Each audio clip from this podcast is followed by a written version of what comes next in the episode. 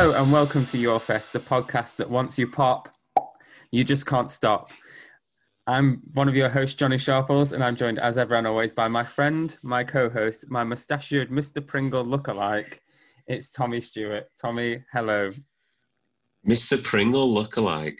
Wow. Okay. Uh, I'll take that. I'll take that. He's he's not a bad looking guy, is he? You just need a bow tie and then you'll be sorted. I imagine you're uh, some. Well, what the listener doesn't know is that I am currently wearing six bow ties right now. So, uh, yeah, I've I've got that covered. Point proven. Uh, for anybody that's not listened before, we we're not about Pringles as much as I would love us to be. Do you want to give mm. a brief explainer of what this podcast is all about? Yeah, so every week we get a guest on to talk about festivals, their dream festival lineup, three headliners of all time dead or alive, and we need a name and a location for said festival. Is that it? Did I get it? You did. And our guest this week is a man who on YouTube called me his mate so I should return the favour by calling him my mate. It's star of Taskmaster, Click and Collect, Black Mirror, Bandersnatch, and most notably, probably People Just People Do Just Do Nothing. It's Asim Chaudhry, who I think we're both very excited to have on the podcast. Yeah, uh, without uh, you know, you don't want to go too much beyond the uh, the looking glass, but uh, I think when we set this whole thing up, when we first started it a few months ago, that was it was our uh, our, uh, golden goose, white whale. He was the person we most wanted to speak to, is what I'm saying. Uh, no offense to everyone else, but, but uh, uh, yeah, he's yeah, he's great. Absolutely love him. Should we get onto his episode then? Let's do it, mate.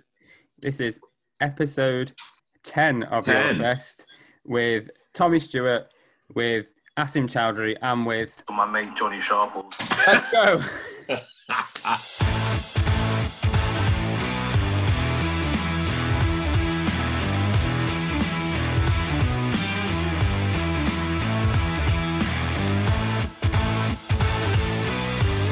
Asim Chaudhry, welcome to Your Fest and the Your Fest Planning Committee. Thanks so much for joining us today. Thank you. Johnny Sharples, the legend, the myth. Thank you. That's that's the sort of way that the way that I want to be addressed from now on. Just every day. Just every. I can't believe this. I'm absolutely devastated that we've got. Oh, sorry. Like this. And and Tommy is here as well. Hello. Tommy. Um, I'd say you're a legend, maybe not a myth. I don't think you've got myth status yet. I mean, Johnny's put the work in for the mythological status that he's got now. Status, yeah. Status. I'm you, need, you need to come up to enigma levels of. Uh, yeah that I'm at, Tom. Yes. Something to yeah, work on. I'll never get there. Let's face it. I'm. I'm. I mean, I've already shit on my own doorstep multiple times and had mul- multiple public breakdowns with my 2,000 followers. I mean, it, it's there's a lot more jeopardy with yours, to be fair. Like, yeah, however yeah. many hundred thousand you've got. Asim, thank thank you for joining us. Um, obviously, this podcast is all about festivals. Are you a big fan of music festivals, or are they something you actively seek to avoid? so I'm like, I do love music festivals, but it, I'll be honest with you, the, the first music festival I ever did, I ever went to was actually Glastonbury, I'd say around seven years ago. And that was the first time I've ever been to a festival, first time I've ever camped. And it was because Kurupt FM were performing. We were performing at Glastonbury. It was the first time we were performing there, which was massive for us. Um, generally, I'll be honest with you, Johnny, I fucking hate camping. I, am not a creature of, you know, I'm a creature of comfort. And I don't mean that in a kind of like, you know, diva-ish way. I just don't, the thing I hate about camping is like you go to bed freezing and then you wake up boiling. You know what I mean? It's just that that that that temperature thing is just really yeah. fucks up. And as a as a girthy fella, um, I get very very I get very, and I've got a lot of body hair as well. I get very hot Same, at night and you know a lot of chafing it's very uncomfortable but generally like the vibe of a festival i love i love like you know i mean just kind of being connected with nature as well like you do feel like you're all just in a massive field and everyone's just having a big piss up like it is a great feeling and glastonbury was my first one ever so it was literally a baptism of fire like i was thrown right into the deep end and the one thing about glastonbury is just you don't ever realize how massive it is until you go there like it's a it's like a, its own little town you know what i mean its own country. You know, it's ridiculous. It's, it's it's one of the highest populations. I think there's some ridiculous stat about it in terms of like if it were a town, it would be like the biggest town in the UK at that point in time or something. Yeah, I'm It's- not well, like- surprised. and I, It- it- I weirdly I didn't think about this before we we spoke today, but I actually saw you guys at Glastonbury. Um, it would have Creep. I been. thought that sounded creepy first. I didn't think about this, but I've been I've been watching you and I saw you and I sorry the way you started that was weird. Well, that- He That's doesn't also- mean he, he doesn't mean he came to see you on stage either. It just means he was in the campsite just nearby. I was saw you peeking over. really I saw you really cold at night and then you woke up and you were boiling and you were sweating. It reminded me of a microwave meal. It goes in Yeah, cold and it comes yeah. out hot. Yeah, and I- exactly. I, yeah, go um, on. Sorry. I, I no, I shaved your back hair as well. I, did, I didn't know. Yeah, I was, I was wondering why my temperature dropped midnight. Yeah, I was wondering where that. You know that. that- yeah. I can't remember the I can't remember the name of the stage, but I'm sure you were playing um, before or after Shangri-La? Stormzy. Shangri-La. No, I don't think maybe? it was. It was. Um, you were playing before after Stormzy. It. Let's go. Look. Man, try to say he's better than me. Tell my man, shut up. Shut up. Mention my name in your tweets. I rude boy, shut up. Shut up. How can you be better than me?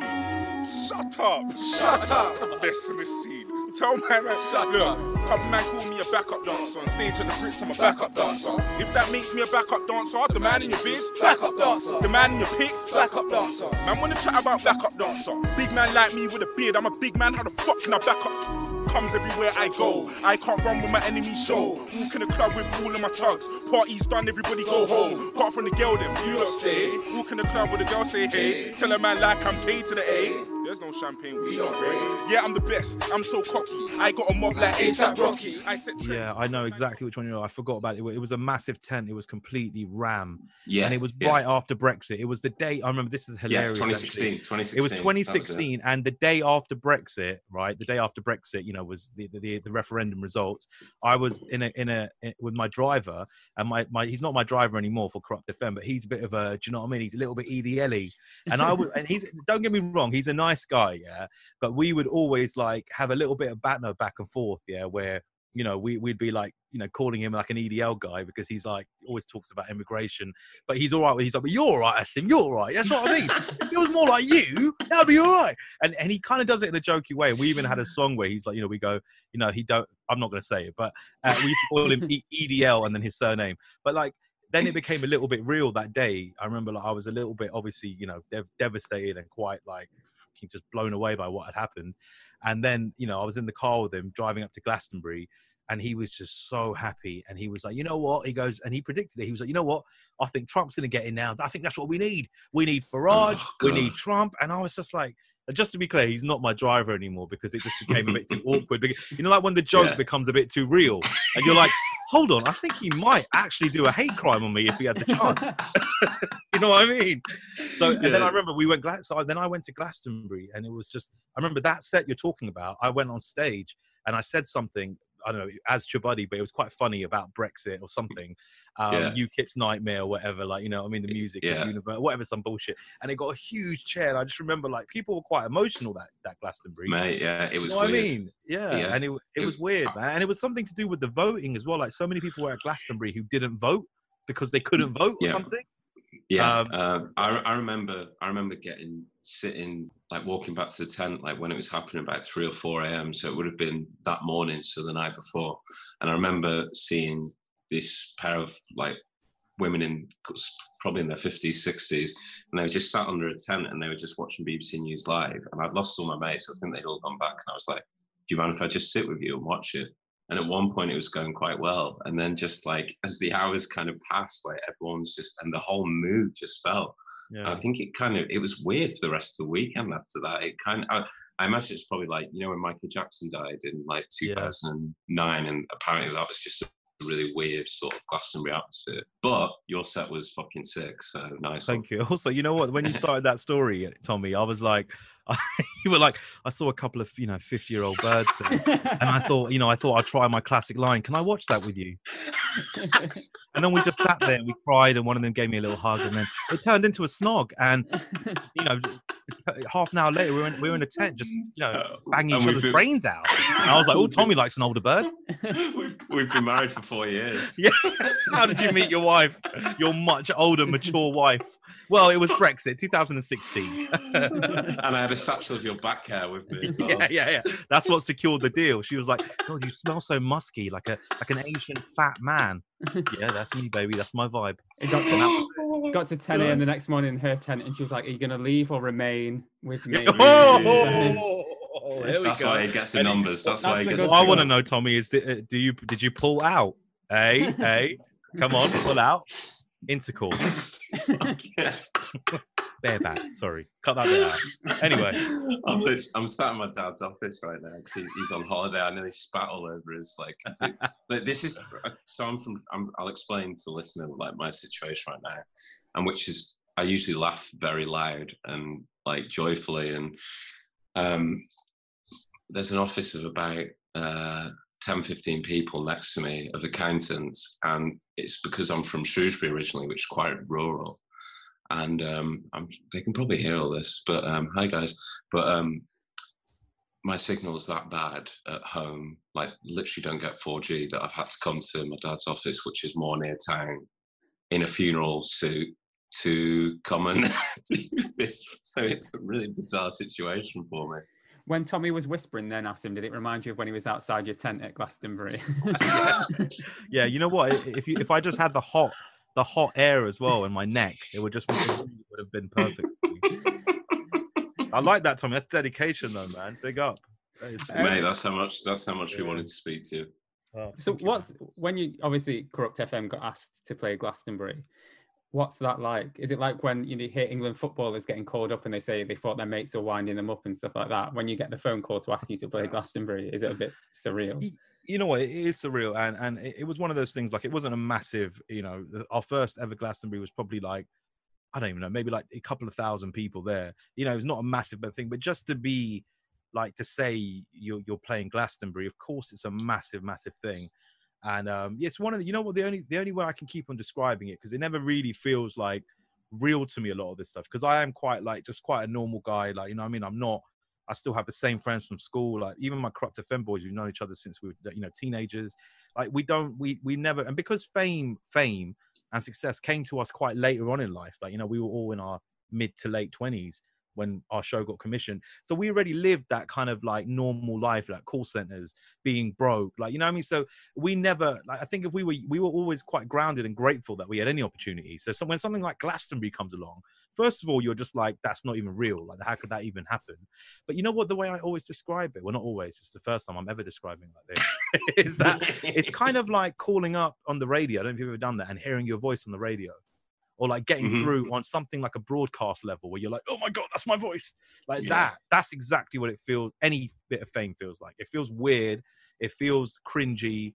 It feels embarrassing. You sometimes feel like you don't deserve it. So you can't fully always enjoy your wins and your success because, you know, let's be honest, you know, 20% of people are going to be chuffed for you. A lot of people are going to be like fucking pricks. Why, why not? Why I'm not? Why I'm not? Why, why, you know, why am I not good enough for Glastonbury? There's a lot of people like that. So as years go on, you learn to start enjoying your wins, but enjoying them more to yourself and more with people who actually give a shit. And don't don't rub it in people's faces. You know, it's a very British thing that we we are quite embarrassed when we get when good things happen to us. And I think that's kind of wrong. Like I think that's one thing that you know with the Americans, even though I don't, I think they all fucking most of them are nightmares. You know, but generally Americans do celebrate their wins. They're like, yeah, I fucking win, man. Like you know, they celebrate their wins, and I think that's something Yeah, us as Brits, we should feel proud when you work hard for something and you get it. Like, why can't we celebrate that? You know what I mean? Like, and it's a very British kind of negative, kind of pessimistic view that we have. But maybe that's why we're so grounded and that's why we're so, I don't know, like self-deprecating and I don't know, man. It, No, it's a weird I've. I, well, I'm a, I'm, I've turned 30 this year, and I've only just started getting like some small amount of successes on like a more public level. I've just got offered like a job, like quite a big one, but um, it's like I constantly have imposter syndrome, like all the time. Yeah, I'm just like, yeah. I don't deserve this. Like this, Yeah. Like how did I end up here? Like there must be someone sort of better than me. Your new job isn't like a funeral director, is it? I'm just checking. because, you know, you are wearing a black tie. And always it's- gonna, always gonna need a- him. You're No, always gonna it's- need, it- never gonna, people will it- always die. That's one No, it's thing. it, it, it's a Green Day. Uh, it's a Green Day tribute band. nice. no, but um, nice. yeah, I know what you mean, and also, Yeah. Uh, well, it's like I well, I hate to quote Morrissey because he's a bigger, but um, and I'm not cutting that out, Johnny. Um, but no, there's a that Morrissey song. Um, we hate it when our friends become successful, which is so true. Like you know that thing you said about probably only twenty percent of people are actually happy for you. Yeah, it's, it's it's it's a British thing of like building people up, which is fun. It's fun to build people up, but then when you lose that control, and they and then they start becoming independent and doing their own things, you're like, hold on a minute, I fucking built you up. Now I'm gonna have the power to cr- watch you fall and crash and burn. So there's almost as much glory and um, joy in the rise as there is in the fall for the British public. And that is something I think we're always going to love. Uh, I, I don't know what it is. It's like some weird snuff relationship we have with people in the public eye where we love to build them up, but we, you know, what's even better than that, watching them fall. It's a weird control entitled thing, I think, which not everyone has, of course, but I think generally, like people like to build people up, but when they get a bit too big for their boots, they're like, okay, actually, now I'm going to bring you back down because we're the ones who put you there. In some some bits, I agree with that. I think you know, without the public, who who are the people who are buying and consuming your shit, right? But at the same time, there needs to be an understanding of an empathy that this is a person, this is a person, this isn't a product, you know. Um, so it's an interesting one. It's very very complex. Yeah, yeah, yeah. It's complex. Talk, talking about that sort of thing, have you always been well? You've obviously played or done performed at Glastonbury more than once. Have you always been well received, like the public and the, the crowds? You say you played for a couple of thousand your first time. That's still a pretty big number. Yeah, to be of fair. course. Um, yeah. Have you always been well received when you've been performing at Glastonbury Well, festival? Yeah, I mean, just to be just to be clear, that you know that couple of thousand, they weren't all uh, there to see us, and, that was one of, that was actually that was one of the best things actually about the first Glastonbury because we weren't that big. I don't know, maybe Series One had come out by then, but we was really niche, and it was one of those things where out of those two thousand, maybe 300, 400 people were there who actually knew who we were. But by the end of the set, more people enjoyed it because you know, and that's the great thing about Kurupt FM and playing live. It's that kind of Spinal Tap thing, right, where things can go wrong. It doesn't matter. Like we've had so many fuck ups during our like even when we've played brixton academy and massive you know headlining acts things have gone wrong and everyone thinks oh god i loved it that bit when like steve's got stuck on the when steve's got stuck on the roof that was hilarious and we were like no that was a real fuck up like there was one thing when the curtains didn't come down for ages at camden KOKO and everyone was like absolute mm. comedy genius we, we were like we'll take it. So we really can't we can't fuck up. Like we've never and this is not me being cocky. That's great. we've never ever like we've done our shit gigs don't get me don't get me wrong. We've done pubs and you know all kinds of terrible things and you know things but generally i think even when things go wrong we can laugh at ourselves and we just go with the flow. It doesn't matter. Like and it's it's it's it's supposed to be a rave. Like that's what Kurupt FM is about just letting go playing those songs that you love you remind you of your youth and just just have a good time you know what i mean Are you ready? Yeah, yeah, sign like that. Yeah, yeah, sign like that. Yeah, yeah, sign like that. No, no. Nothing like that. Yeah, yeah, sign like that. Yeah, yeah, sign like that. Yeah, yeah, sign like that. No, no, No, nothing like that.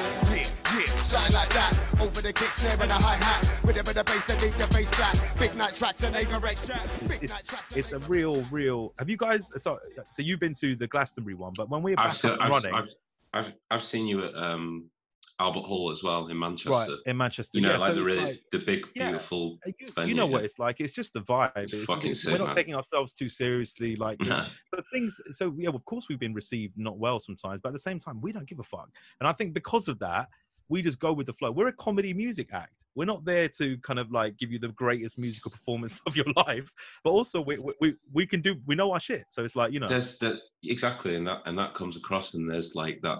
I mean, before this, I was listening to. Um, I just was listening to loads of UK garage, and it's that sort of nostalgia from when yeah. I grew up because I'm I'm there to see you guys because I love the show, but also um, you know there's moments in the show when you have um, like when Flowers plays or when um, Yeah, Streets when there's back. when like yeah exactly, and that's what I listened to when I was like 12, 13. Yeah. We're gonna have another shout out. For, we're gonna have another shout out for Richard Blackwood on this podcast then. what are you Really? doing here? And not in a racist way.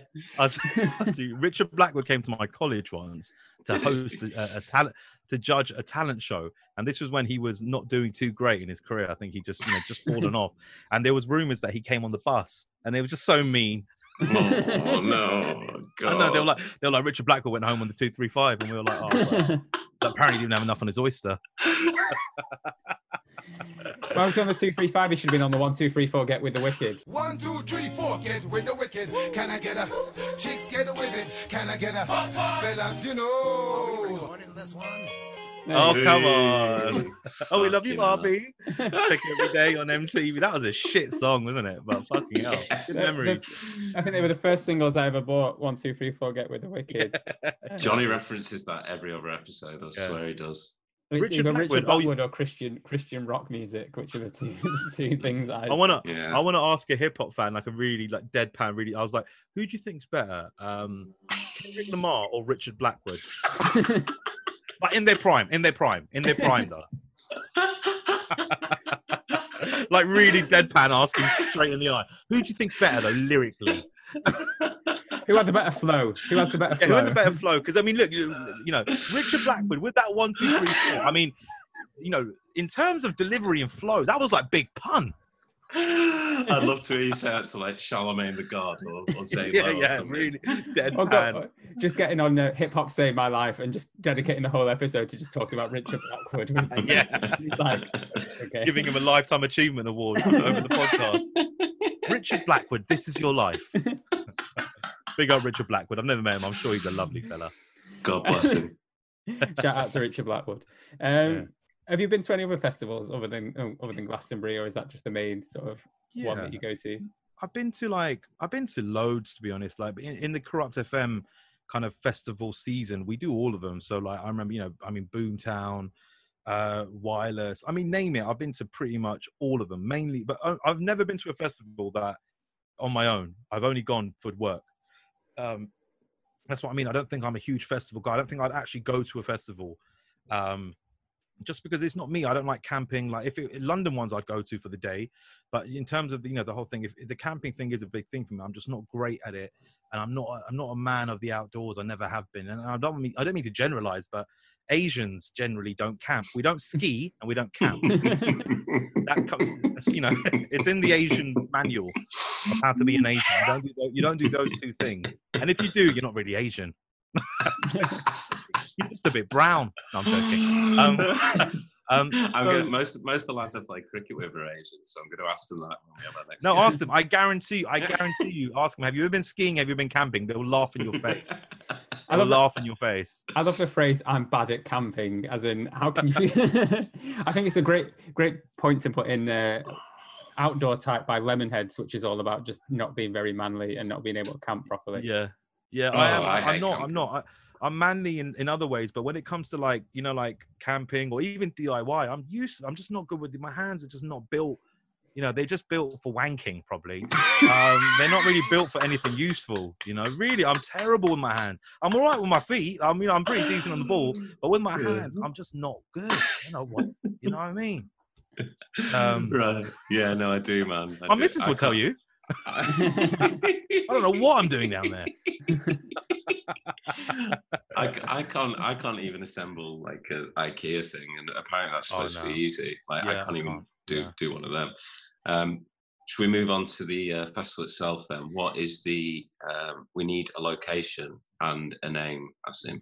Okay, so uh, I hate to be like too dark, but I have been thinking about this for a while, and the the name, the location of the place of where this festival is going to be held is going to be called Murder Island, Okay. right? So it's Murder Island, okay, and this is the first of its kind. Um, yeah, so that yeah yeah. So I'll give it in bits. So the location is Murder Island. That's is Thanks. is it? Uh, are we taking over a pre-existing island, or are you gonna man man make like you I know might- when you find You, these? you know, shall I tell you what islands? landfill? You know what island's probably going cheap right now? Eps- Epstein. I'll probably pick that up on eBay. Um, obviously, I'll, I'll get the whole place sterilized and make sure it's all the evil demons are gone from all the horrors that probably happened there. And you know, it- it's like trying to sell a house that way multiple murders happen, isn't it? probably that's what he's like. His his people are probably like, fucking hell, how are we how are we gonna how are we gonna flog this fucking hell? Get it for like 83 quid on eBay. Yeah.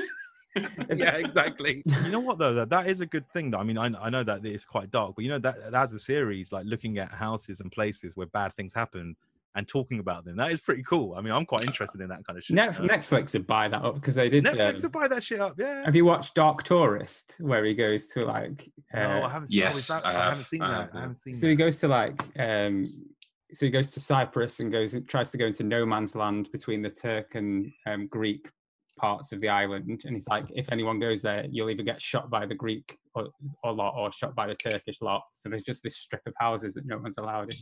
He goes to japan um, where the uh, fa- the nuclear factory meltdown happened Oh wow. and goes into because these are all places you can go on like tourist holidays and stuff Oh like that. Oh, God, He Ch- goes- Chernobyl. Chernobyl as well. Chernobyl as well. he goes to Yeah. And he goes to Well, like, um, he I goes on a drug Auschwitz. tour. Auschwitz is probably the most famous one, right? Like, Yeah. why, why? I don't know why people would go to Auschwitz though. Like, why would you? I, I know it's like a thing. Like, you know, you know, it's terrible, but well, I, I, I wouldn't want to go there. It's we went there um, with university because we were studying. I did criminology and we were studying state crime. Um, Right. Like, obviously, crimes committed by governments and things like that. So Yeah. it was a good place. But the weird thing was, and you see it every so often, someone will go viral for all the wrong reasons on Twitter or, or Instagram or something. But people are having their photographs taken in front of different parts, and it's like, I get you want to take yeah. take photos of stuff so you can show them to people and explain what was happening but you don't need to be posing in front of those things I know. I, I I saw yeah, I saw a bit of that in Berlin when you know um you know the, the monuments they've got there, which are beautiful. The I saw loads of like yeah vloggers and you know Instagram girls that you know getting their boyfriends to take pictures. Just like come on, It's fucking morbid, isn't it? It's it's sadistic. really morbid. It's really Yeah. morbid. Yeah. Uh, and there's a, there's a whole thing as well. Like, well, it's on a similar sort of um, wavelength, I suppose. Is um, people doing selfies like outside, like their granddads. It's always in America, but outside like their, their I always find that quite caskets. funny though. Like rest in peace, granddad. You're like fucking hell. Body's still warm. but then you get that guy that was like i had came to my hater's funeral to just make sure that he was dead and things yeah, yeah. I love that. Yeah. Uh, with a so- gun, with a gun, just to make sure the motherfucker dead. so murder island if we're insinuating that it might take place on little st james we're going for a caribbean island i'm guessing yeah, yeah, something like that. Yeah, something. 83 quid, pretty cheap. Uh, yeah, absolute bargain. might even get Absolute buy one get one free uh, with some the other islands they go previous owners. mm, we're not going to disclose that. the, lo- the logbooks just Tipp-Ex out. Who the free- yeah, yeah, yeah. Seized by Trump. um, Um, have we got a, have we got a name for the festival as well? Um, th- I mean, we, we're sticking with the theme here that the festival is actually called Murder Festival. Um, so th- there is a stick with me here. So it's Murder Festival at Murder Island, which I'm Mhm. obviously going to have to find the island. And as you were saying, Ep- Epstein's island might be going for cheap, so might be able to pick up an absolute bargain there. Yeah. Um, yeah. So that's the Is that so? Is is that going to be a sort of? Is that going to be a theme that's going to? it will, you will see. Yes. Okay, I'm excited. I'm yes, excited. there is a there is a um there is a theme going here, and it's going to hopefully be cohesive. um, and we need Let's the, see. we need the not if not that the days of the week matter for planning permission uh, when we're just commandeering a, a Caribbean island, but have you got days of the week in mind for the festival to take place? So okay, so Murder Festival will be uh, taking place uh, on Murder Island, uh, and it will be Monday. Sorry, it will be Friday, Saturday, and Sunday. And Sunday is the most important day because it's a holy day. And something's going to happen. Something will happen on Sunday. It's the Sabbath. Uh, something will happen on Sunday um, that I will disclose later. but it's a three three day event. Um, Friday obviously opening, but Sunday we're going to have a, a very holy or unholy um, closing of the show. Let's see. Oof. No one's no one's no one's built no one's built the suspense up quite like this. Do you like it? Maybe put I some music love it. over this shit. Yeah, put some music over it. I'm I'm hard right now. I'm not gonna lie. You're hard to- with me talking about murder. Okay, that's weird. And you're wearing a, a funeral suit. This is very morbid, Tommy. it's like Glastonbury 2016 all over again. Yeah, I mean, my- He's got the clippers ready. I'm in my dad's office chair. I feel so wrong saying what I just said. Sorry, Dad. I know you listen to every Oh. episode. Right. Let, let's let's let's start with the uh, Friday, first day of um, Murder Festival. Okay, so so how do you want me to do this then? Talk about the headliners or who's playing? Big headliner, and then so just the main headline, and then you can, you know, if there's any other acts you want to like Okay, so support the- or building up to it. Okay, so the main headliner for the Friday, I remember I saw in the rules that I can I can bring back the dead, and this is going to be a theme as well because it's this murder here. So the first headline artist on Friday is going to be the great late Tupac Shakur. First off, fuck your bitch in the click you claim. West side, when we ride, come equipped with game. You claim to be a player, but I fucked your wife. We bust on bad boys, niggas fuck for life. Plus, Puffy tryna see me weak, hearts I rip. Biggie Smalls and Junior Mafia, some mark ass bitches. We keep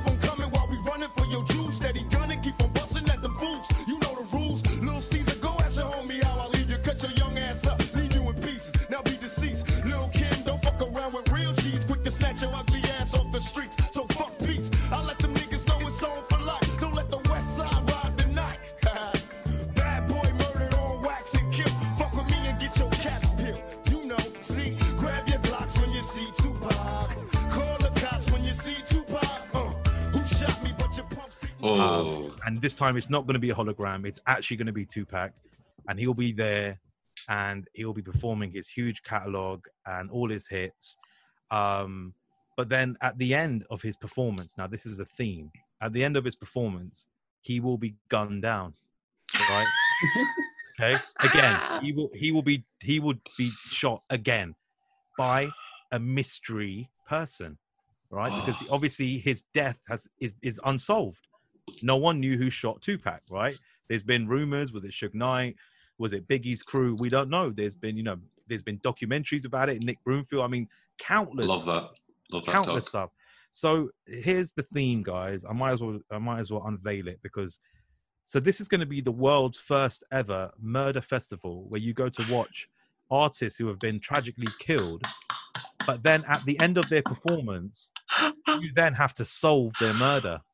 So it's, so it's a double. It's a, it's not. It's a music festival, but also it's a murder mystery weekend. and it's a fucking es- like escape room, basically. Yeah, it's got those kind of vibes.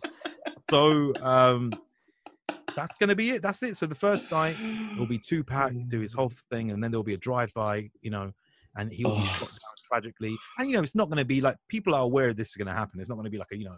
Everyone knows. what Shock. we're going through, Yeah, and then you have to go and you have to investigate, and it will be everyone investigating and talking about it, and then you know, while obviously getting pissed and having a great time. Um, Love it. And then if you find the murderer, then you get VIP tickets for the next night or whatever. For the next, you know? So you have to solve the crime. So that's what it is. That's the Friday. You, you touched on talking about Tupac. You touched on the fact that there uh, was it Coachella put a hologram of him up a few years ago. Yeah. What do you what do you as a Tupac fan? What do you think of that sort of thing? Do you think it's a good way of accessing his back catalogue, or do you think it's sort of just disrespectful and stupid?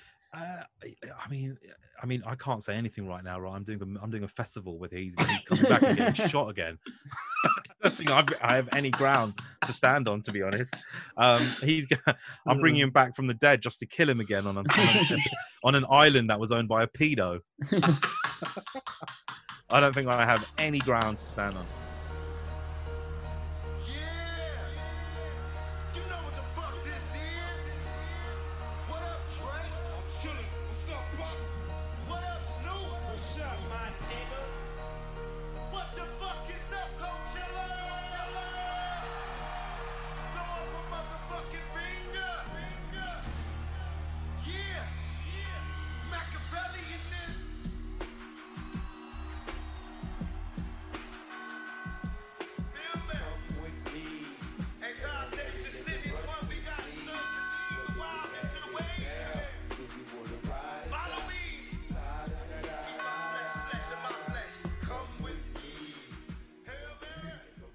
Would you ever go? And, would you ever go and see a, a, a holographic artist if it was your only Nah, chance? Not nah, not for me. I think I think if you missed it, you missed it. You know, I think um I was I, I was I was quite pissed that I, I didn't get to I had an opportunity to see Prince and, and even MJ. I Oh, mean, no. like my cousin saw MJ. It, I can't remember what tour, Dangerous tour, like in the '90s in Wembley, and I was just like, I- like, if you think about it, like, yeah, okay, if he's a nonce or whatever, you know, whatever. But like, just to go see the man in his prime before you Oh knew about all that shit, like that is something that's massive. And I, and I remember Prince, like maybe five or six years ago, Prince did a a random show in in Electric at, in Brixton, right? And um, my mate, me and my mate Steve, Steve from the show, we Yeah. tried to go and it was pissing down raining, and then we like we basically just missed that opportunity and we couldn't go, but we were on it. And I was just thinking, imagine that going to see Prince at just some pop up at, Ele- at Brixton Electric, which is not even big. It's a small venue. Like seeing Prince there, like it would have been insane. So I just think if you missed it, you've missed it. You know, you, you- you're just gonna have to live through the legend and the stories and the myths and all that. Really, I think there's no point going to see a, a hologram. It's quite sad, really, isn't it? It's just kind of Yeah. and also you've got their music. Like that's that's what they've left us. Enjoy that. That they're, We're they're so lucky. YouTube as well Yeah, these days. of Like, course. Yeah. everything's everything's there. Yeah, everything, every, their whole catalog, and, and, you know, people are immortalized by their art, by what, what you leave behind. So, I think holograms are really not needed. You know, you've got the art's there; it's still there. You know, even if the physical body's gone, you know, their, Yeah. their body of work is still there. I um I had the same. I think we spoke to someone else back. Well, Prince has started uh, coming up quite a bit now because he's like you know he's my my hero, like number one probably. Yeah, And it's just it's one massive regret as well of mine that like because he he did the same in Manchester, did like those.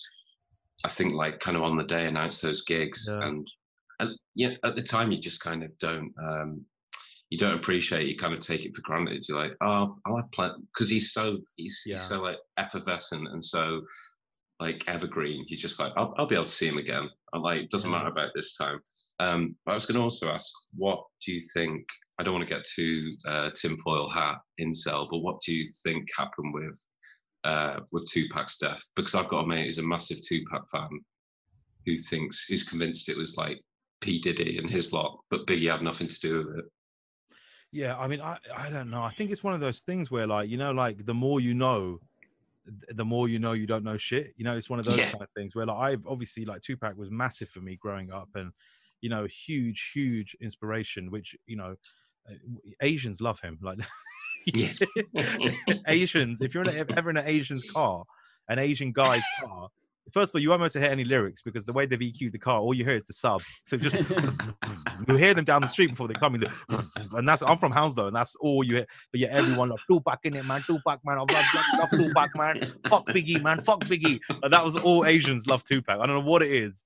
Maybe because like Tupac, I don't know Tupac Shakur. He's got like mm. you know what I mean? He's got more of a, I don't know, he's more Asian features in a way because I think he was like his, you know, his ancestry was, and then Shakur is like a, almost like an Indian sounding name. And he a nose ring. Asians love nose rings and bandanas. People love yeah, it. the bandana. Yeah, They love it. Um, uh, it's one of those things where I don't know, man. I, I, I really don't know. I think it's, I think it's just so much information that it's over information with that kind of thing. It's like 9/11. Like you know, you know, you know, something's not right. But I mean, to go into it, there's so many theories and so much this and that. You really don't know, man. I mean, all it is, it is just. uh he, he he got too i think he did get too too powerful and too big though for everyone for everyone's liking. He became so powerful in terms of like you know he became more than a musical artist. Like he was his words you know he was an he became an icon.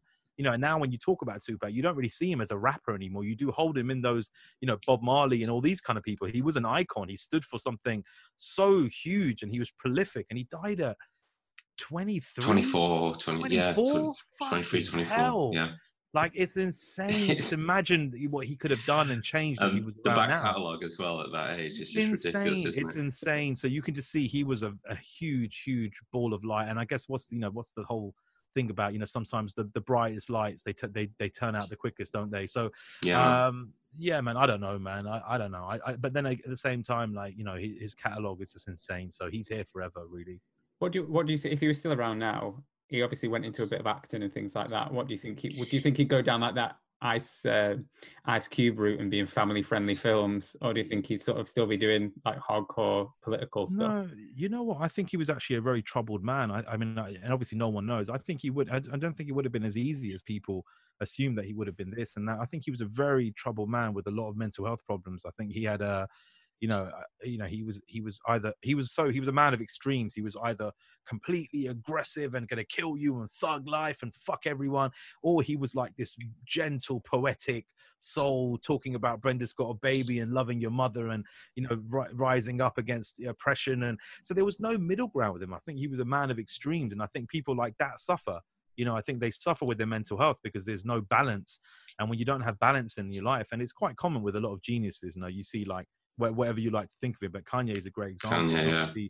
You know, with his bipolar, and you know, I, I think I think there, there was elements of like of that kind of stuff with Tupac as well. He was very paranoid, very, um, you know, untrustworthy, uh, untrusting of everyone, and you know, really a man of extremes. And I think you know, Kanye is the same. And I think a lot of musical artists look at Amy Winehouse and a lot of like very, Kurt very, Cobain. very talented Kurt Cobain, like they're very talented people have huge mental health problems that don't get. And because you know you were joking about it earlier, Tommy, about having a breakdown in front of your 2,000 fans.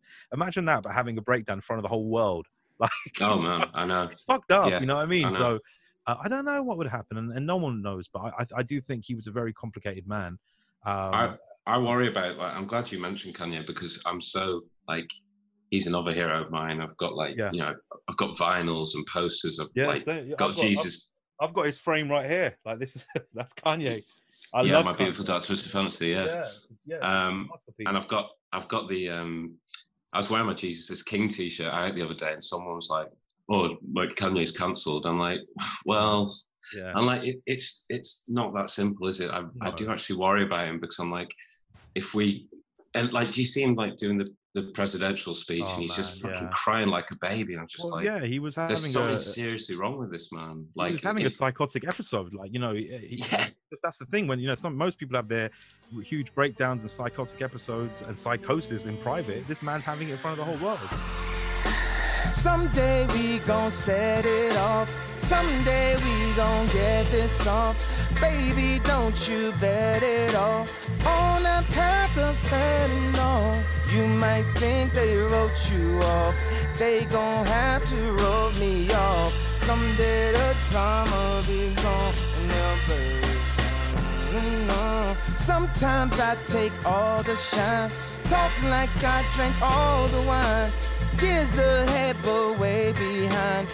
I'm on one, two, three, four, five. No half truths, just naked minds. Caught between space and time. This now but maybe someday. you know, after losing his mom and everything. I think there was a trauma there um, that you know he's obviously hasn't had time to process because the world is watching. And I think with any trauma you have in your life, it, if you don't process it at the time, that's what happens. That's when your mental illness starts building up, and then it can explode, and you can have a moment, and you could get, you could be, you know, you could get bipolar, schizophrenia. There's so many really serious mental health um, conditions you can get by not processing trauma. Of course, a lot of it is genetics and all that kind of stuff. But yeah, man, Kanye is ill. Like you know, when people say Kanye is cancelled, that he's ill. The Yeah. man's ill. You know, the same thing with Trump. Trump is an ill man. Like you know, he got a serious, serious personality disorder. You know, the extreme narcissism. The man is ill. Just friends, just friends, and uh, he's a good man. Doing well. Long time. We've been friends for a long time. Life. I just want to take a picture right now. You know, these people, these people shouldn't be in charge of anything. Like Kanye is a creative, so it's different. You let them. If anything, Kanye's music is the one thing that probably keeps him functioning. You know, Yeah. their music his is their savior. Yeah, it's it's it's it's a it's a distraction. It's, it's like it's their therapy. So, but in terms of like you know, you don't. These people are ill. They need help. You know, so that's the way I see it. Uh, would you have anyone else coming on stage with with Tupac? Obviously, like people since like Elton John and things like that have taken his music and, and altered what was left over. Uh, Elton get, John coming on, get a gospel. wheeling on with his piano, getting wheeled on. Yeah, the thing but- with Elton John, I think that'll be okay. But have you heard Elton John singing now? He does not. I don't think he can sing anymore because he's kind of like you know. Yeah, it's kind of like you know. You can never know what it's like. Your blood like when it freezes just like ice. There's a corner lonely light that shines from you. You wind up like the wreck you hide behind that mask you use. No, no, no, I- no, no, no. I- I think Is that? It's just some grunting. I think Johnny weird. said this before on this podcast, but he's he's gone very um, Vic Reeves club singer. yeah. Like, yeah, it, yeah, it is. It is. It's weird, man. It's weird, but he's old, isn't it? I mean, the voice is bless him. his voice as well was like it's a it was a young voice, if you know what I mean. It was yeah, dynamic, yeah. wasn't it? So to keep that same kind of that dynamic range and those kind of that tone, it is tough when you get older. And he's had You'd lot have of Dre. You'd have Dre though, surely. Dre for uh, California Love. No, I don't think I would because Tupac fell out with Dre. Um, towards the end. He pretty much, and this is going back to his kind of you know mental illness. I think you know he fell out with everyone pretty much. He became you know he did an album called Me Against the World. I mean that if that shows you what kind of state of mind he was in. You know he hated Dre towards the end. He he fell out with Snoop Dogg. Snoop's talked about it a lot. He, he was only yeah. he was he was his only mate was Suge Knight. It was like that's the last guy you want on your you know what I mean like literally no. a criminal. Which you know, there's a lot of evidence to say that Suge Knight killed uh, Tupac because you know he wanted out of death row. Uh, you know, they always said famously, "There's only two. There's only two ways out of death row." You know, Yeah, um, yeah. Oh, not only one way out of death row. Sorry, you know, dead. death. Yeah, dead. yeah, That's yeah, the clues in the name. yeah. Um, so Hopefully, yeah, there's not only one way out of Murder Island. That's yeah, exactly. um, no, I think for Tupac, maybe I'll tell you what. Here's a nice one. This is sweet. How about when Tupac does "Dear Mama," which is probably my favorite song. To any every rapper has to do a mum song, even Eminem, even if it's talking about killing his mum. Um, I, I would say Tupac when he does "Dear Mama," his mum comes out and they reunite. You always was committed. A poor single mother on welfare. Tell me how you did it. There's no way I can pay you back. But the plan is to show you that I understand. You all appreciate it. Dear mama, you all appreciate it. Now ain't nobody tell us it was fair. No love from my daddy cause the coward wasn't there. He passed How about Oh, that, guys? yeah, I Afeni like Shakur that. comes out and they have a nice mother-son moment. and then she has to watch someone, comes and, someone comes and shoots her in the head. it is Murder Island, guys. Come on, it's Murder Festival. and they signed it up. but It's on the small print. They knew what they were getting. yeah, exactly. We just say it really quick at the promo. As part of this festival, you will be killed. Yeah, it's like those those American adverts. That's like where right, right at the end, it's like yeah. We do not take responsibility for what may happen at Murder Island. yeah, exactly. Yeah, yeah. Right. What's your? Um, let's move on to Saturday. Who is your? Who's your Saturday headliner? Well, can you Who's guess? getting murdered on Saturday? Can you guess? Biggie. Biggie. Fuck all you hoes. Get a grip, motherfucker. Yeah. This album is dedicated to all the teachers that told me I never amount to nothing. To all the people that lived above the buildings that I was hustling from that called the police on me when I was just trying to make some money to feed my daughter. And all the niggas in the struggle. You know what I'm saying? it's all good, baby, baby. Uh. It was all a dream. I used to read Word Up magazine. Salt-n-Pepa and heavy D up in the limousine. Hanging pictures on my wall. Every Saturday, rap attack Mr. Magic Marley Marl. I let my tape rock till my tape pop. Smoking weed and bamboo, sipping on private stock. Way back when I had the red and black lumberjack with the hat to match. It's my it's my favorite rapper of all time, Biggie Smalls. Notorious B.I.G. is going to be headlining on Saturday, and very much like in real life, Tupac was killed, and then I believe six months later, Biggie was killed. Yeah. Um, so yes, uh, it'll be Biggie. He'll be performing all of his hits. P Diddy will be out there. We'll be coming on with him. They'll be reunited. Um, Lovely. Same number, same hood, it's all good. Uh. And if you don't know, now you know, nigga. Uh.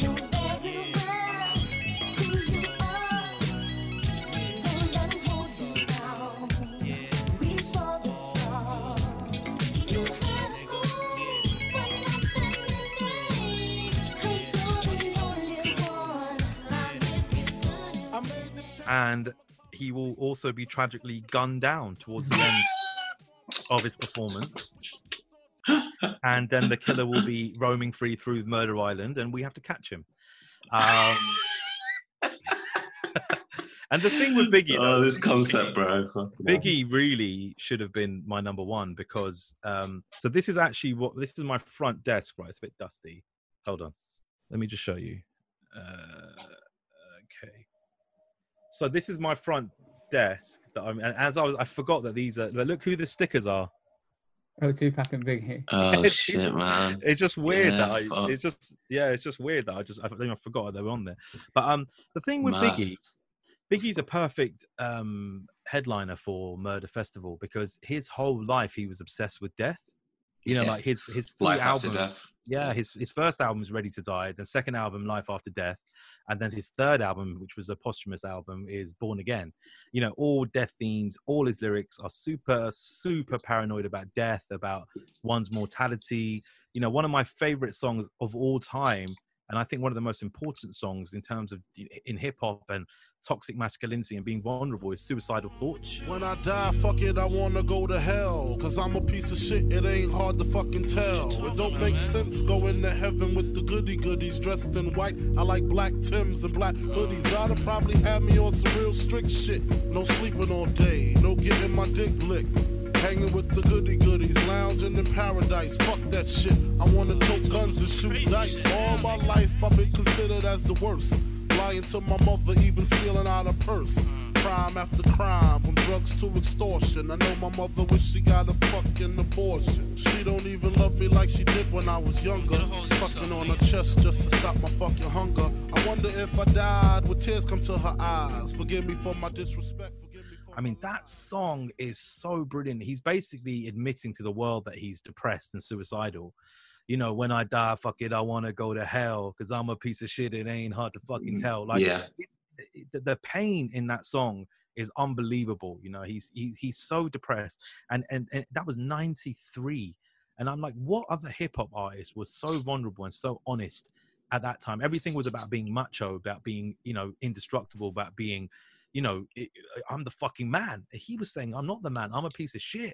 No one's gonna miss me. I'm gonna die. Like this is like crazy, crazy stuff. So Biggie's a perfect guy for Murder Festival because he was obsessed with death, and I think you know, death. Great is- show.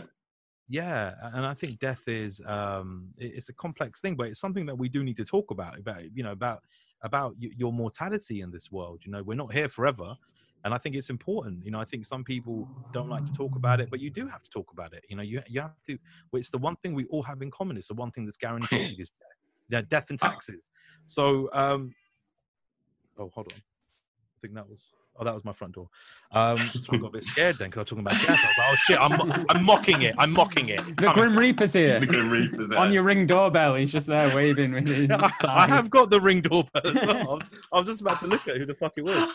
Oh, it's you, you cunt. Grim Reaper, you cunt. Where you been? you absolute slapper. Where you been? Um, so yeah, Biggie, Biggie Smalls, Saturday headline, all his classics. Um, and yeah, I think he will do. I think what he should do is Ready to Die, and then at the end of Ready to Die, he gets shot, and then he'll, you know, he'll rise again, and he'll do the other two albums as a ghost. Oh yeah. his, well, I- spirit, his spirit form will do the, the last two albums. I, I don't think that's that's mentioned enough. Like in um in his sort of legacy. Like I think Biggie's main legacy is that he's I don't know. Most would consider him in the top three, their top three or five greatest rappers, like flow wise Yeah. at least. Um, Yeah. For me, he's the best. He's got the best flow of all time. But Yeah. uh, um, obviously, a lot of his songs are about you know when he was selling drugs or you know bitches and being a pimp or whatever. But it's not like the fact that, like you said, that he had a song like that in in whenever it was in the early Yeah. nineties called "Suicidal Thoughts." It's just insane, It's especially. insane. He, he's Yeah, got a lot. like- I think. I think you're right. I think the perception is that he just talked about his drugs and his bitches. But it's the same thing with like if you look at an artist like Jay Z, who basically is, you know, uh, someone who comes directly from Biggie. You know, in terms of the influence and the style. And Brooklyn, you know, they were friends. You know, Biggie was. I think the reason why Biggie's my favorite MC. 100% agree with you. Best flow, best delivery. But Biggie was the best at saying something very complex in a very simple way. And that is like to talk about suicide and depression and bad thoughts and mortality all in a song like suicidal thoughts which is very simple but that is a complete gift. Like if you compare him to someone like say a nas or kendrick lamar who are very intricate rappers you know and they would say a hundred words you know all that kind Yeah, of biggie would just go oh no, no, no," like it was just the simplicity that was so amazing with biggie that i loved. Um and yeah man he had a lot of really important songs and i think uh, uh, you know after he died if you, if you look at some of his work and some of his lyrics it was some deep shit man you know really really deep um so yeah biggie biggie for saturday Have you heard um, anything about the the Notorious XX, which is like it's a mashup album of, of Biggie Smalls and the XX, and it's I've like actually listened to that. yeah. Yeah, the way that the XX is like dead chilled like music, and it just blends so well with Biggie's sort of just relaxed sort of flow oh, and you know the No, way that he that. delivers his you know lyrics and stuff is just so chilled, and the, the Yeah, yeah. combination of the two of them is just abs- it's probably i'll check it out Relax and take notes while I take totes of the marijuana smoke. Throw you in a choke, gun smoke, gun smoke. Biggie Smalls for mayor, the rap slayer, the hooker layer. Motherfucker, say your prayers. Hail Mary, full of grace. Smack the bitch in the face, take a Gucci bag and a North Face off her back. Jab her if she act. Funny with the money, you got me mistaken, honey. I don't wanna rape ya, I just want the paper, the visa, Capisha. I'm out like the vapors. Who's the one you call Mr. Macho, the head honcho? It's up there with uh, Collision Course by Linkin Park and Jay Z. Oh, stop fucking going on also, about you, this. you know, you know a great one though. I know a great one though is um is a J is a Jay Z Black album remix with the Beatles, the White album. The. White Album, yeah. Have you? It's Danger called the, Mouse. It's, yeah, it's called the Grey Album. Grey- it's yeah. amazing. If you having girl problems, I feel bad for you, son. I got 99 problems, but a bitch ain't one. I got the rap patrol on the gap patrol. Foes that want to make sure my casket's closed. Rap critics to say he's money cash holes. I'm from the hood, stupid. What type of facts are those? If you grew up with hoes in your zapper toes, you celebrate the minute you was having dope. I'm like, fuck critics, you can kiss my whole asshole. If you don't like my lyrics, you can press fast forward. Amazing. There's also, album. there's also a good one talking to mashups, and I'm not going to mention Collision Course again. Um, is someone did Fugazi and the Wu Tang Clan, so Wu Gazi. Um, Nice. Oh, it's sick. really Yeah. good because they're obviously again same with the XX and, and Biggie, the combination of like Wu Tang Yeah. sort of aggression and sort of Yeah, all, yeah. being all over the place and Fugazi sort of uh, math rock and everything like that. The combination of the two is just. But I think I would just wonder like with with things like mashups that people are just doing themselves, how it blends in their mind and how they get those two Yeah. parts together because it's, It's just amazing. Yeah, it's incredible amazing. to get them to match so well with each other. Yeah, well, I Well, think I, I- think it starts with go a, on. being a great DJ because that's I mean, a great DJ is someone who knows what goes together, what blends. You know, when you're finding that perfect mix, that's probably helps. Probably a lot of these like I don't I don't know if Danger Mouse people, like but they probably have a strong DJing background. You know, What what I um I I mean it's it's probably like an ultimate hypothetical in the same way um same way as John and Paul, but if I wonder what if they both stayed alive and if they're both alive to stay, where their relationship would be. Big in Tupac, 'cause obviously they were great friends. they were friends. point. Yeah, yeah. It's a Uh, shame. do you, do you think they'd be, you know, if they were both, I don't know, in their what would they be in their fifties now, forties, fifties? Well, you know what it is. It's it's a real shame, and I, I I've actually found this in, in in my industry as well. I think when I think when you know you enter an industry which is you know has been predominantly white, and I'm talking about you know uh, acting and writing and in in England I'm talking about you know which has been and comedy to be honest, which has been predominantly white. I think sometimes the narrative uh, when you come out and there's another person who comes out who's the same kind of style as you or same ethnicity or same you know class background or whatever there's a thing of where they go hold on a minute hold on a minute eh, we- we're only, letting one through he looks like you he Yeah. sounds like you that that he so what they do is they they put you up against each other and they say you know look at him oh what's the and they create this tension and this jealousy and you know and this rivalry which i think is not good i think it's it's a narrative that's been perpetuated by the industry because they don't like the change. They don't like that. Oh my God, there's two really good guys here or girls who are doing the same thing, similar thing, and they look the same. We can't have that. We can only have one. And I think that's, I think they get put up against each other. So, um, but then I think with growth and acceptance and knowing that you're an individual and you're different and ev- there's space for everyone, you know, everyone has their own stories. It's not just like there's one space for one guy and that's it.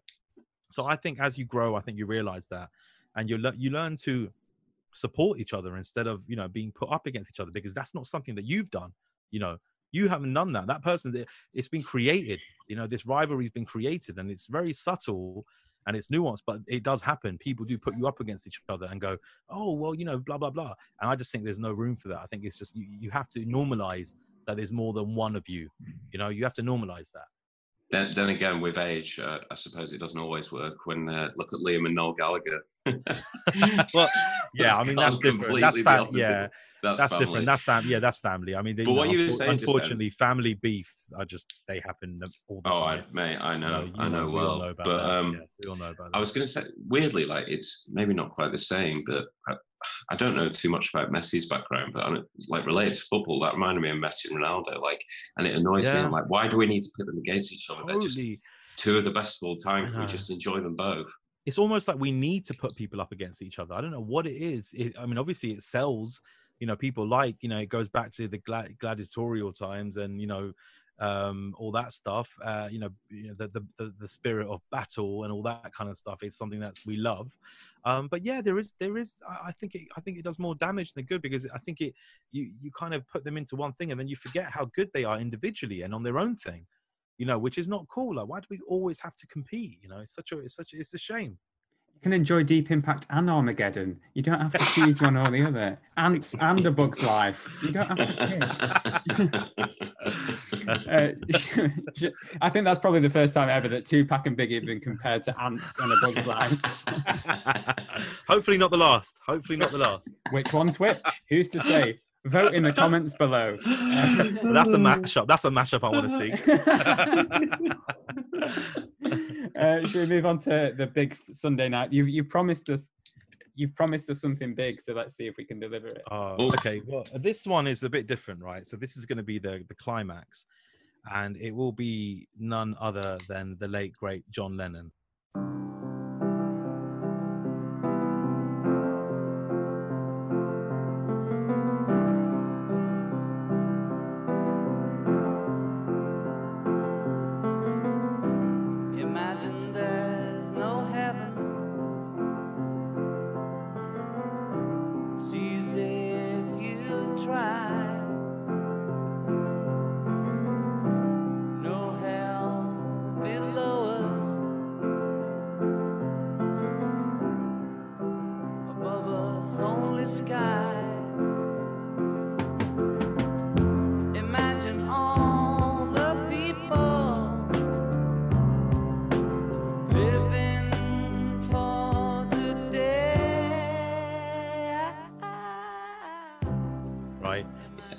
With this one is that we obviously know who killed John Lennon, and he was caught and you know arrested.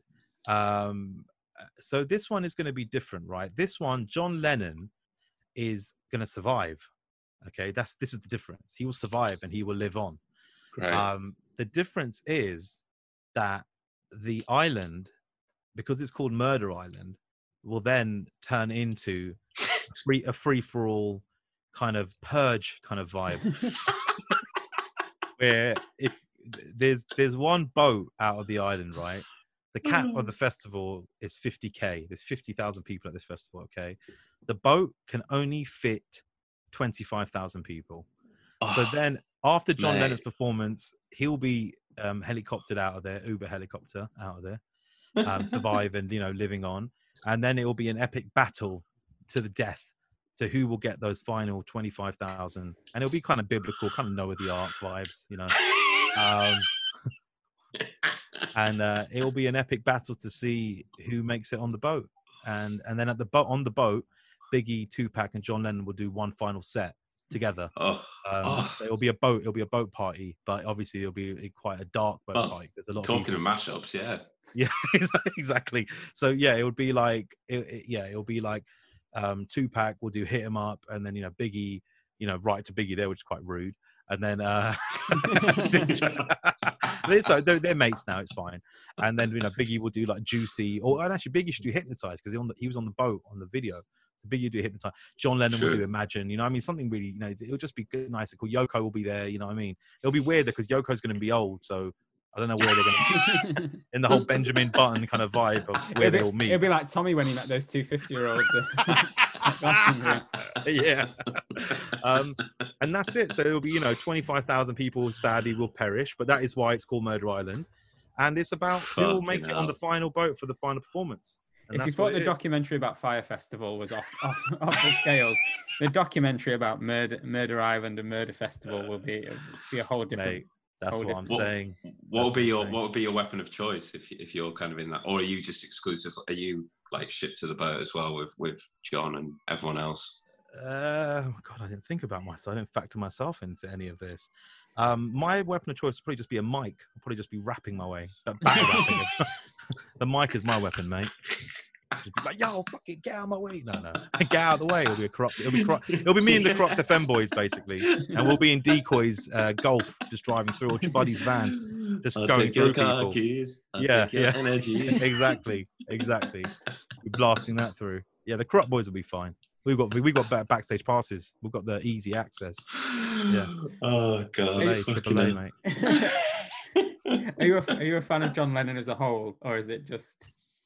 Yeah, I mean, I, I I was thinking when I was thinking about who to do. Obviously, I straight away I was like Biggie Tupac, who would be the dead artist, and I was thinking of doing Selena, but I don't know enough about Selena. I didn't want to be like pretend like I knew knew enough about her because I know she was murdered, but I didn't really know enough about her life or her music.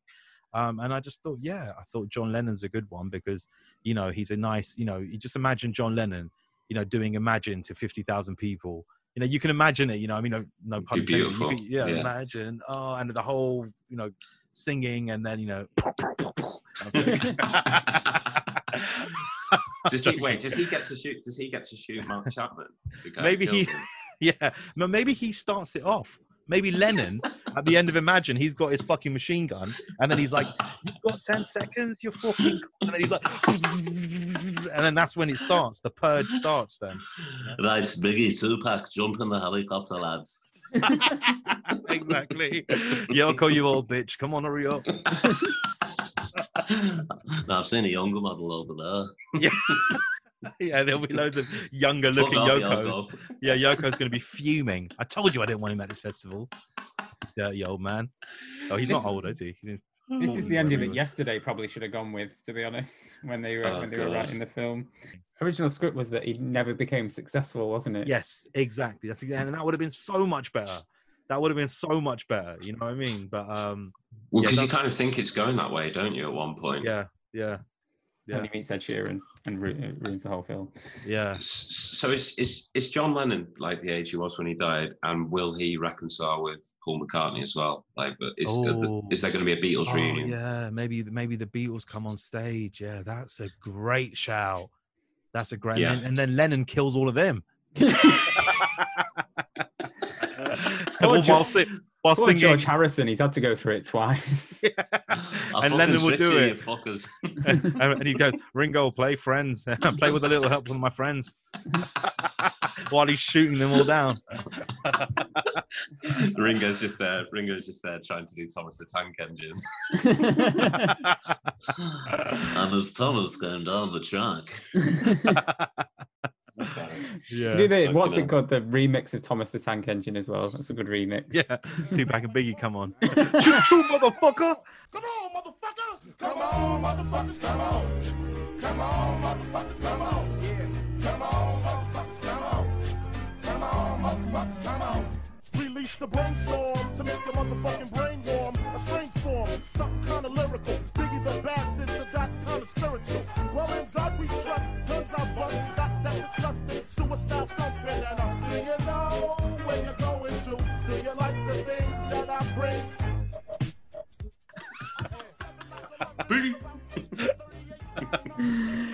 Uh, so is it imagine the song that's closing? Well, apart from the sound of horrific gunfire, is is imagine the song that's playing out the end of the whole festival? Yeah, I think it's Imagine, or I mean, it could be All You Need Is Love.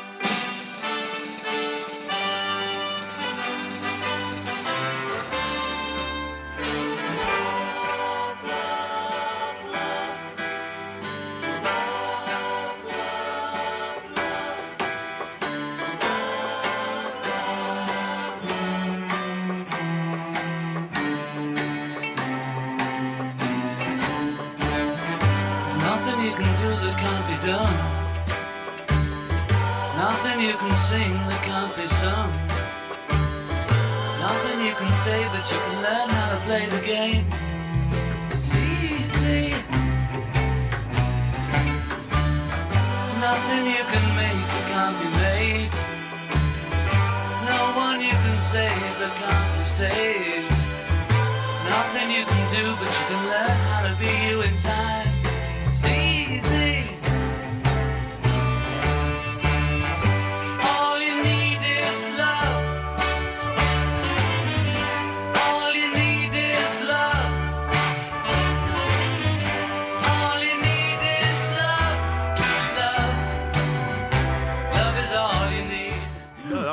Boom, the irony. yeah, no, I think Imagine. Yeah, I think Imagine's the one because uh, Would you get just Gal- a would you get Gal uh, Gadot to come out and, and perform a bit of it as well? And, and Oh, fuck me. Will Will Ferrell. Do you go, Tommy? Do you want to go through Asim's uh, final lineup for Murder Festival? yeah, so um, the lineup to Murder Festival it is taking place on Murder Island, which we think could probably be Epstein's Island because it should be going pretty cheap. Maybe specifically 83 quid on eBay. It's going to be a Friday, Saturday, Sunday festival. Open up the festival on Friday night is two pack, but there's a theme to the festival. We have to solve uh, who murdered each performer after the performance. So it's a murder mystery sort of festival. Um, Saturday, continuing the sort of 90s hip hop theme, it's the great uh, Notorious B.I.G., Biggie Smalls. Uh, same, P. Diddy will appear on stage with him. Same again, we have to solve uh, his murder. Sunday, there's a bit of a twist on the theme. So we've got John Lennon headlining, except he survives his murder because we know who killed him. And then there's an even bigger twist. We've got a twist, sorry, we've got a purge type situation where there is 50,000 people at the festival, one boat where only 25,000 people can fit in. Who wins? You decide. Um, Asim, thanks very much for uh, Thank you. coming on your fest, and that was an unbelievable festival with the most bizarre sort of twist on the theme I've ever seen. But we absolutely loved it. Fingers crossed we Thank you. survive. Yeah, yeah, exactly. Yeah, that's the. I don't know what the tagline should be for a. You won't make it out alive or something like that. I don't know. Just Yeah. fingers crossed we survive. Fingers crossed we survive. Yeah, that's it.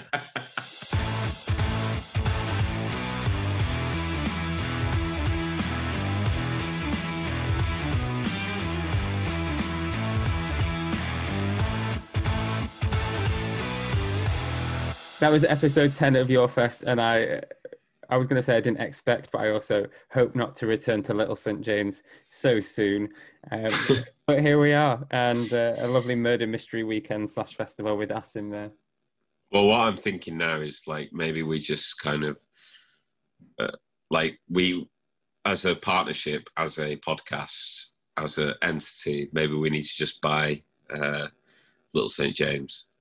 Maybe like all, all the all the money we're making from this, all the millions and millions of dollars and pounds and euros we're making from this. Maybe it's time to now finally purchase that island, so then we can have every Your Fest there. that's one thing we can look into definitely someone come and sponsor us so we can buy um, jeffrey epstein's island anyway, if you enjoyed this episode of Your Fest, please go and listen to our previous episodes. There's nine more to pick from. There's plenty more to come, so go and listen to them. Go and give us a review on iTunes.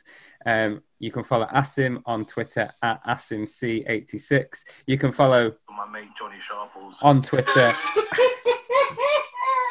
at Johnny Gabriel. Please don't follow me on Instagram. And you can follow my mate Tommy Stewart on Instagram and on Twitter at Tom Andrew Stew, and that's Mick Jagger saying it.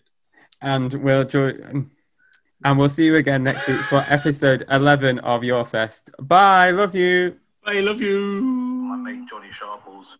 Ah, dickhead.